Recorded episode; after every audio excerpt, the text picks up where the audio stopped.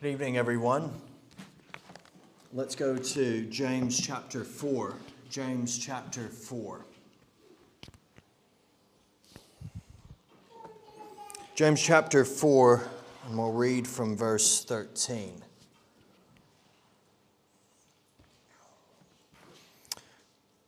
Come now, you who say, Today or tomorrow, we will go into such and such a town and spend a year there and trade and make a profit. Yet you do not know what tomorrow will bring. What is your life? For you are a mist that appears for a little time and then vanishes. Instead, you ought to say, If the Lord wills, we will live and do this or that. As it is, you boast in your arrogance. All such boasting is evil. So, whoever knows the right thing to do and fails to do it, for him it is sin. What is your life? What is your life and its purpose? What gives your life value? Where are you headed? What is your life? The ancient philosopher Seneca wrote a young man saying, Death is on my trail and life is fleeting away. Teach me something with which to face these troubles. Bring it to pass that I shall cease trying to escape from death, and that life may cease to escape from me. Give me courage to meet hardships. Make me calm in the face of the unavoidable. Relax the straitened limits of the time which is allotted to me. Show me that the good in life does not depend on life's length, but upon the use we make of it also, that it is possible, or rather usual, for a man who has lived long to have lived too little. These are the words of a man who did not know the Lord. But they are the words that really we could apply even in, in prayer. Maybe we have applied in prayer. Lord, teach us to put life and death in perspective. Help us to know what you would have us do, where you would have us go, how you would have us to live. If we haven't prayed that prayer, perhaps we should. Teach me something with which to face these troubles which we now go through in this life. Teach me, God, how I can have everything in the right frame, in the right perspective. If only Seneca had read these words that we've just read. First of all, these words um, from James remind us of our accents in life. The accents of life. We see the accent of time. Today or tomorrow, we're going to go to such and such a place and spend a year there. Time is so important. We speak of time as a healer, but also, for honest, time is, time is a killer as well, isn't it? We know we're all running out of time. Not to make things morbid, but we have a limited time. Time waits for no man, we say. Steve Jobs himself passed away not too many years ago, says the most precious resource we have is time. With the passing of time comes age. There are 24 hours in a day, 168 hours in a week, 730 hours in a month, 8,760 in a year, 262,800 in 30 years, 692,040 in 79 years. In order to see 1 million hours, you have to see 114 years. Not many people live to 114, do they? Time is limited, but it's such an important accent of our life, and we only have a limited time. There, there are towns. Let's be honest, the town we're from, our, our patch of land in which we've lived at some point in time, is, is really critical in our upbringing and in um, establishing our roots and the foundation of our life. It's an important accent of our life, is it not? Indeed, the town in which we live, the town in which we come from, or the part of the town in which we live or come from itself often adds a little bit of accent, doesn't it? Even in how we speak. But here he says, uh, Come you who say, We'll go today or tomorrow into such and such a town, and we'll live there. We'll establish our, our dwelling there for about a year or, or maybe more. Who knows? The place and the boundaries of our dwelling, and Paul would tell the philosophers on Mars Hill in Athens, are established by God. He's established the boundaries of our habitation, the old version says. Places where we live, places where we perhaps want to live, places where we think one day we might live. I've had a few of those along the way in 2012, 2013, I thought I was going to be moving to South Africa. Didn't happen. I'm still here. At other times, I've, I've thought maybe somewhere on the east coast of the United States, Boston. That was on my mind for a, a little while. But I'm still here. Because God is the one who leads and guides, and He establishes the place of our dwelling.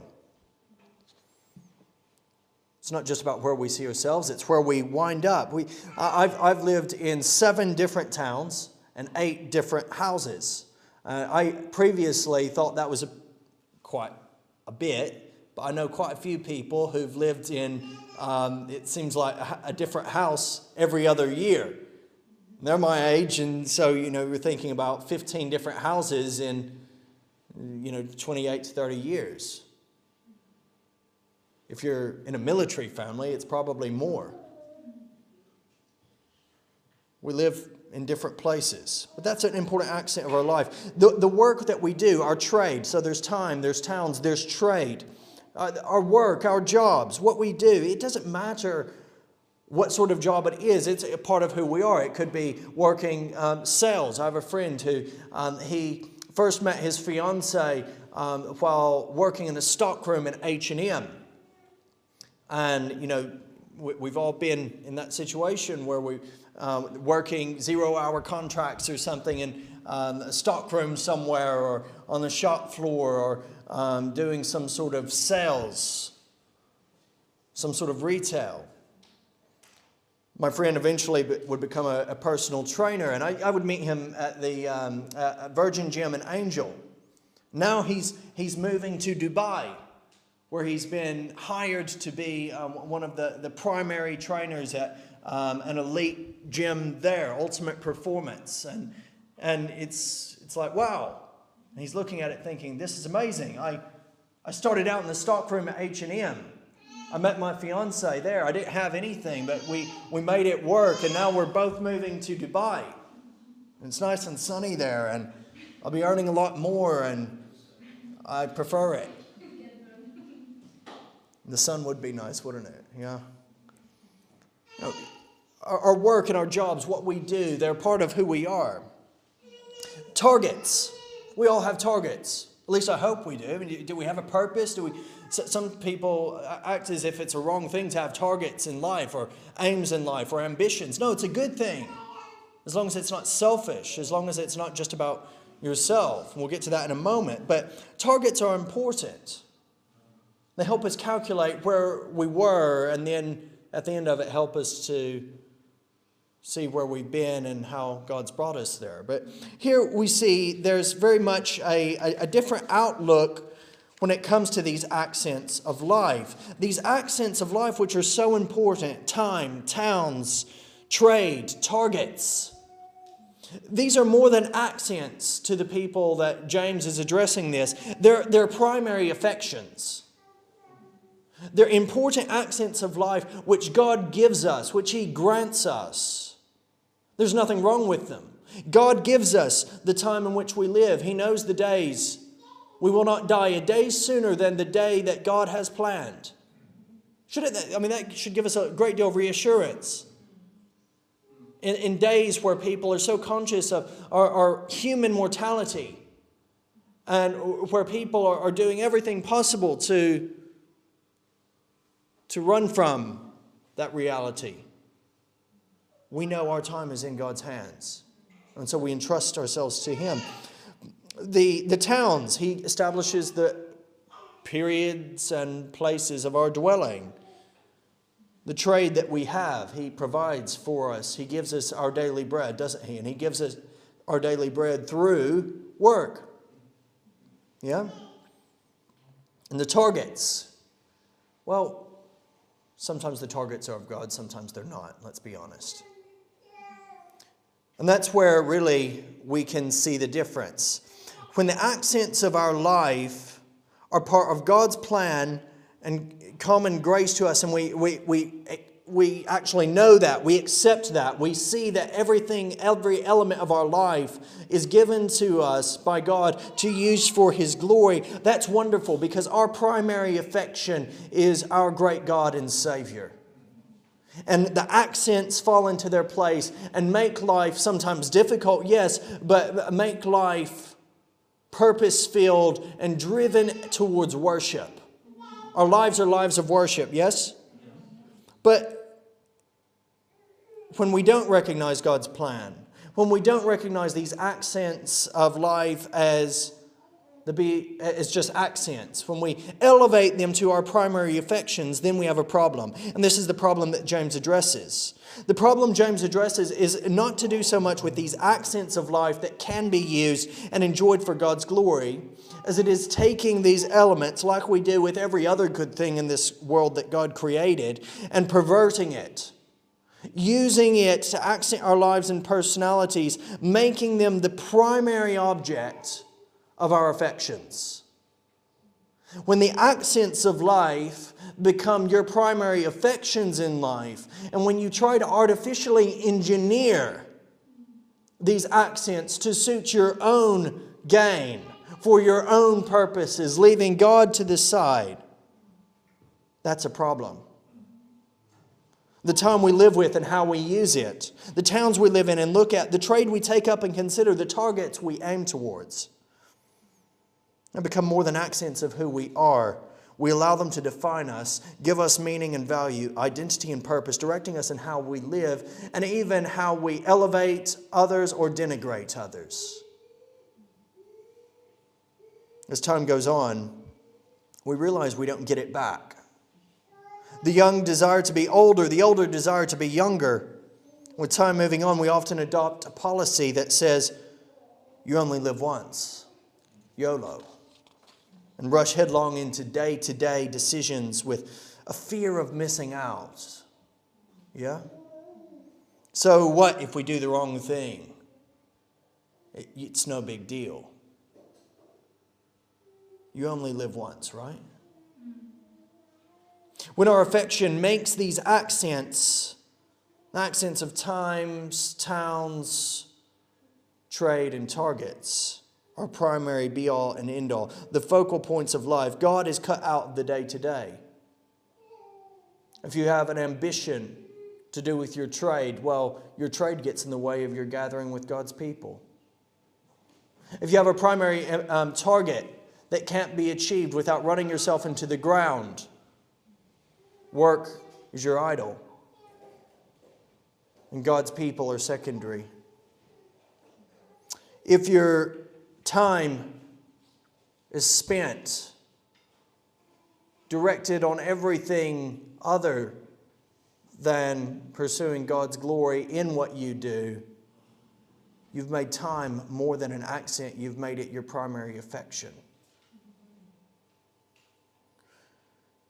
When our affection makes these accents the focal points of life and God is cut out of the day to day, our affection is not focused on God and His will as opposed um, to ours. And so we neither approach Him today or tomorrow. Because today or tomorrow, we're planning on going into such and such a town to trade there and make a profit. God's out of the equation. You have plenty of time to seek God here and now, but your affections are wrong, and so you don't make use of the time you have because you are too busy.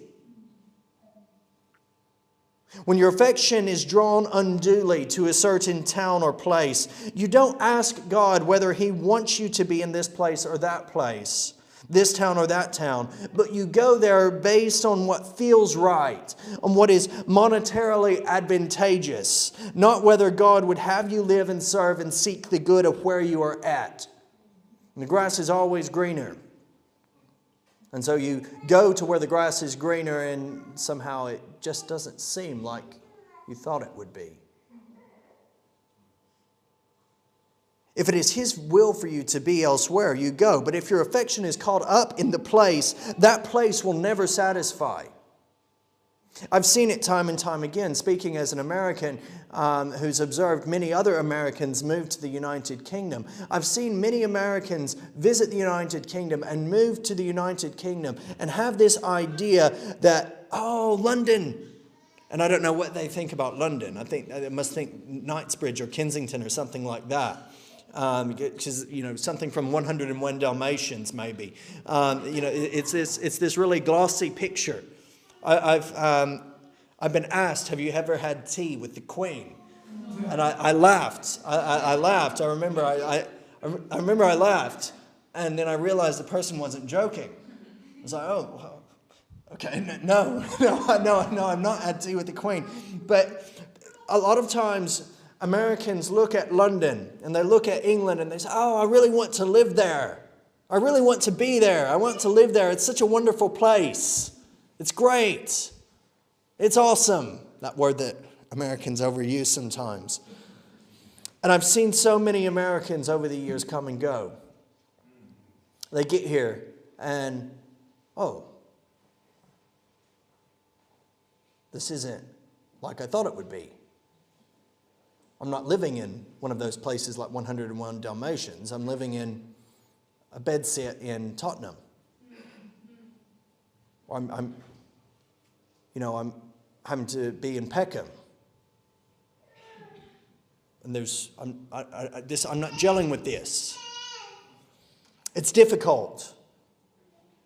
Oh, no one really does stop their day at four o'clock and have a nice plush tea. right? This is different. It's different. And I've seen it. I've seen many, many people come and go, come and go, come and go. Why? Because their affection, I dare say, was not in some cases in pursuing God's will as it was tied to the place or their fantasy of the place. Oh, it wasn't what we thought it would be. Oh, people, people didn't really like us.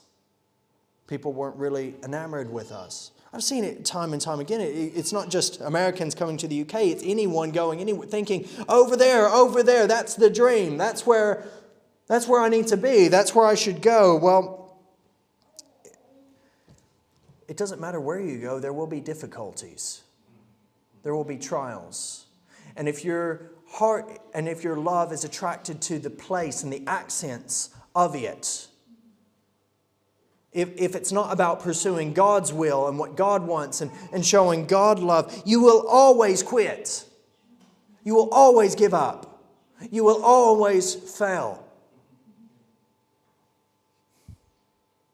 If it is God's will for you to be elsewhere, go, but your affection isn't caught up in the place. It's, it's, it's caught up in God's person and His calling in your life to glorify Him wherever you are.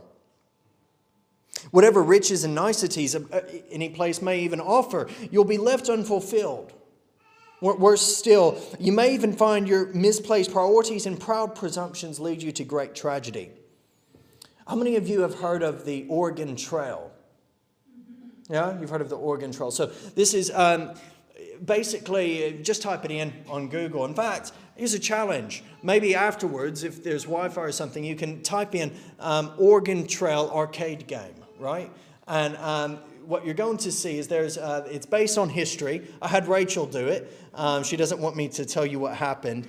Um, but uh, it basically goes back to the days of the gold rush when people hear there's gold out west in the, um, what was the American colonies. It wasn't really the U.S. at the time um, in any way as we know it. And there were fewer states. Um, but let's go out, out west and we're going to go get gold. And they went along this trail and it was very dangerous. And there's this game and you, it, it, it gives you an old fashioned style. Um, you're at this town. What do you do? Do you want to buy more fur? Do you want to buy more food? Your, your wagon has a broken wheel, and it gives you a budget to work with, and you, you try and, with your little band of people, go through the Oregon Trail with as many survivors as possible. Rachel killed everyone off within the first two moves. Um, and um, it, was, it was a catastrophe. Um, when, no one survives 100%. Um, you know, I, I, think I named someone Rachel in mine, and she died of diphtheria or something, and just others drowned, and our horses and oxen drowned, and you know, basically there were two of us who showed up safe and sound in Oregon, and that's a win. That's, that's, the, that's a victory. But it's this idea that, oh, out there it's better. Out there is gold. Out there is prosperity. And so we go along the trail, often to our own detriment. We often perish. When your affection is drawn to a certain trade and your job or work becomes what defines you, watch out. It won't just define you, it will also destroy you when your affection is drawn to the wrong targets and life becomes about that margin of deductions and profits, you are running after the very thing that to live for brings misery. But then we have here in James's writing not just some detailing of the accents of life, it's not just about the affections of life.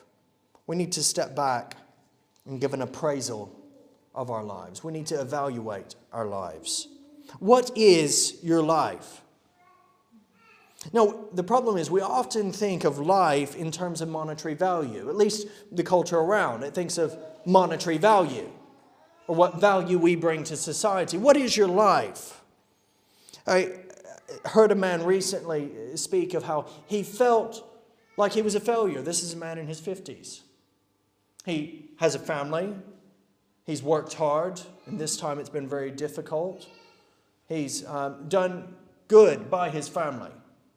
He's sought to please God. He's made disciples. He's, and yet, because of the culture around and its appraisal of life and its value, he, he still can't shake this. You know, he just feels like he's a failure. He's not made something big of himself. Or,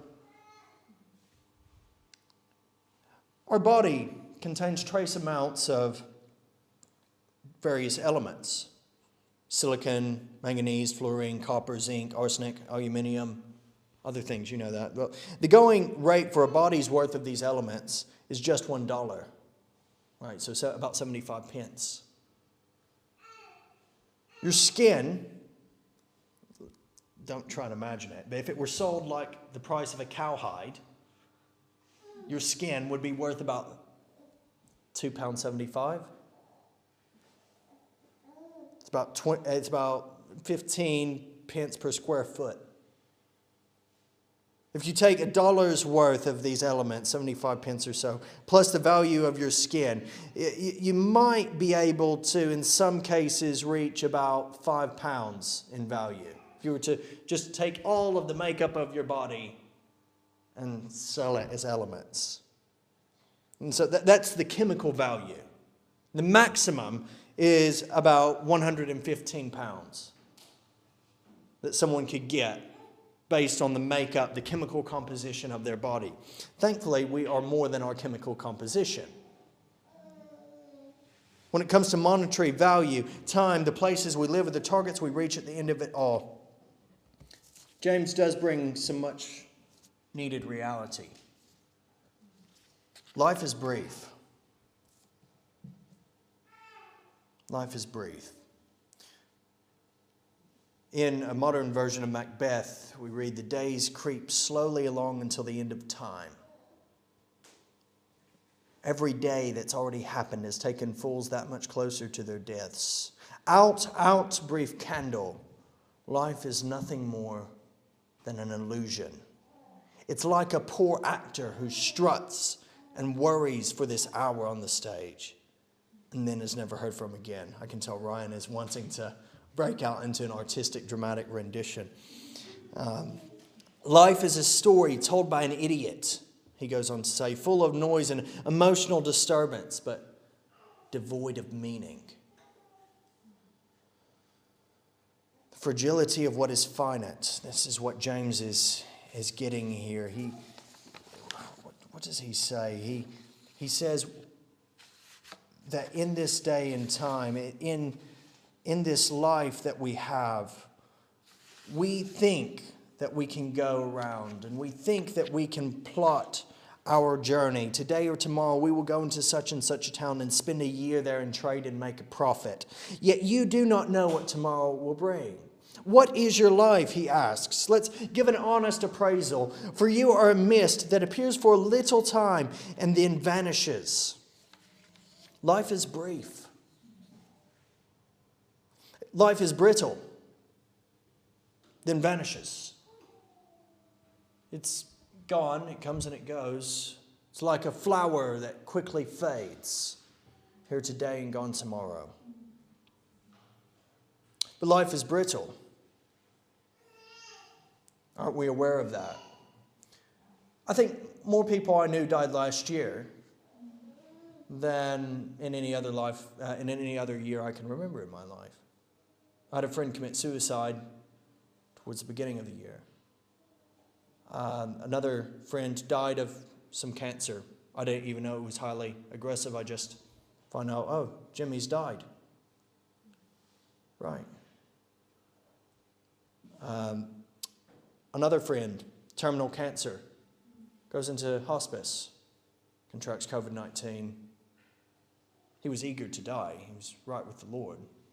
But he was gone in three days. I was kept telling myself, it was right before the first lockdown, oh, maybe I can get down the next day.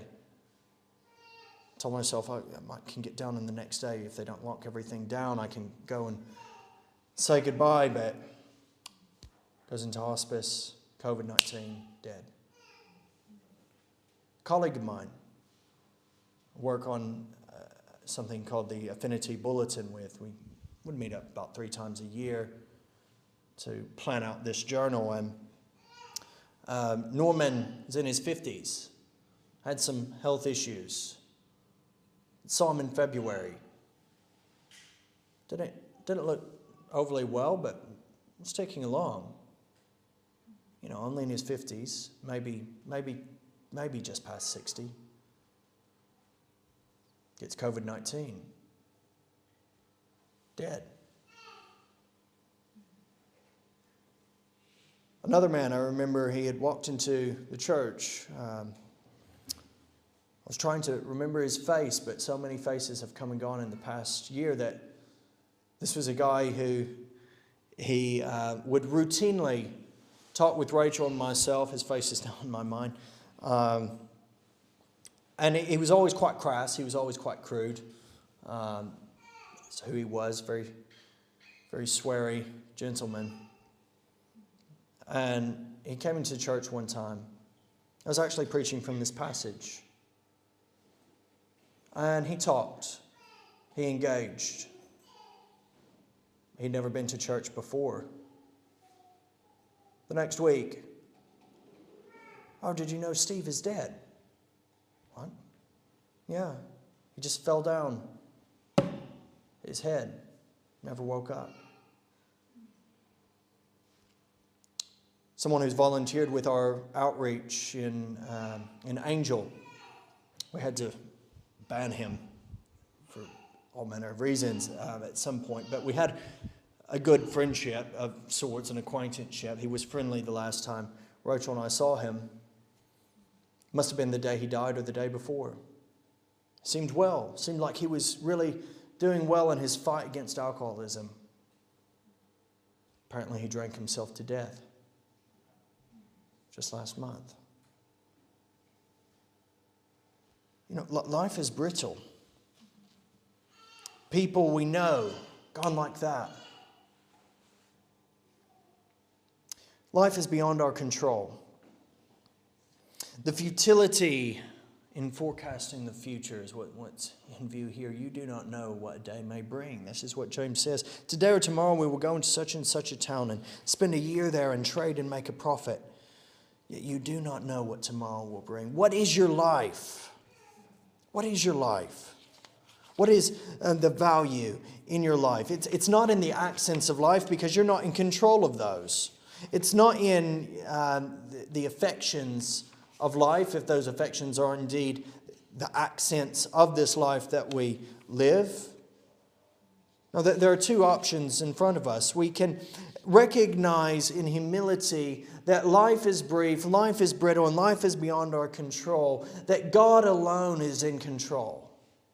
We can persist in pride and arrogance, living with a false sense of security and autonomy. Or we can submit our wills to God's will. And that's what James says is a, life well lived. That's what he's getting at here. Life well lived is one that seeks God for how he would have us live wisely, redeeming the time. Life well lived looks at the towns we are in and through trials and temptations recognizes this world is not our home yet still seeks the good of the city that we are in now while awaiting the city whose designer and builder is God. James begins his letter saying, Count it all joy when you meet trials of various kinds. You will have trials. A well lived life is not free from trials. Life well lived looks at the trades that we operate with and ensures that we are good stewards of our health and wealth, seeking to use our trade honestly for God's glory. Do you realize how countercultural that is? The trade is not about you, the trade is about God's glory. Life well lived in the world of all manner of self centered targets puts God as preeminent and focuses our eyes beyond the here and now to the eternal. We stop arrogantly trying to forecast the future. We acknowledge the futility of the finite and we trust God that our faith will see us saved and secured forever. By God's grace, this is my life. This is my life. Not, not a life made up of my plans and my targets. Not a life that's centered around what I want, when I want it, but, but a life that has realized it's best lived when praying, Not my will, thy will be done. Your kingdom come, your will be done on earth as it is in heaven. That, that is our lives if we are followers of Jesus Christ. So cease boasting in your arrogance, James is saying. He's, he's saying, don't, don't live in this evil. Do what is right. You know the right thing to do. If you don't do it, if you fail to do it, for you it is sin. You know the right. If you follow God's way, if you are in God's word, He will show it to you. And all of those accents of life will remain in their proper place as gifts of God that help you, that drive you in your affection to glorify God and enjoy Him forever. Father, I pray that you would help us, that you would enable us to give you this glory. May our accents of life be placed in the right place. May they not become our primary affections. May we ask ourselves honestly what is our life? What is my life? And help us to know, help us to be assured that our life is all wrapped up in you.